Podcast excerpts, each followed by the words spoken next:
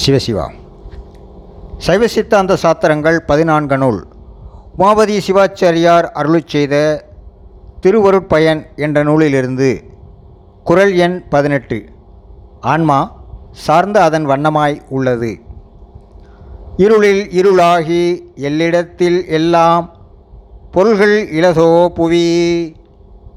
இருளில் இருளாகி எல்லிடத்தில் எல்லாம் பொருள்கள் இலசோ புவி. தெளிவுரை.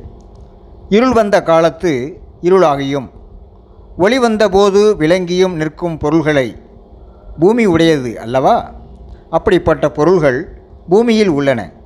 அவை படிகம் கண் கண்ணாடி முதலியன.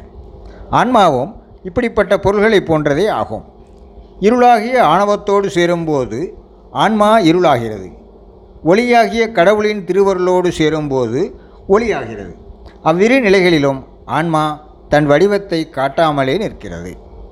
ஆன்மா ஆணவத்தோடு சேரும்போது அதன் அறிவு தடைப்பட்டு நிற்கிறது.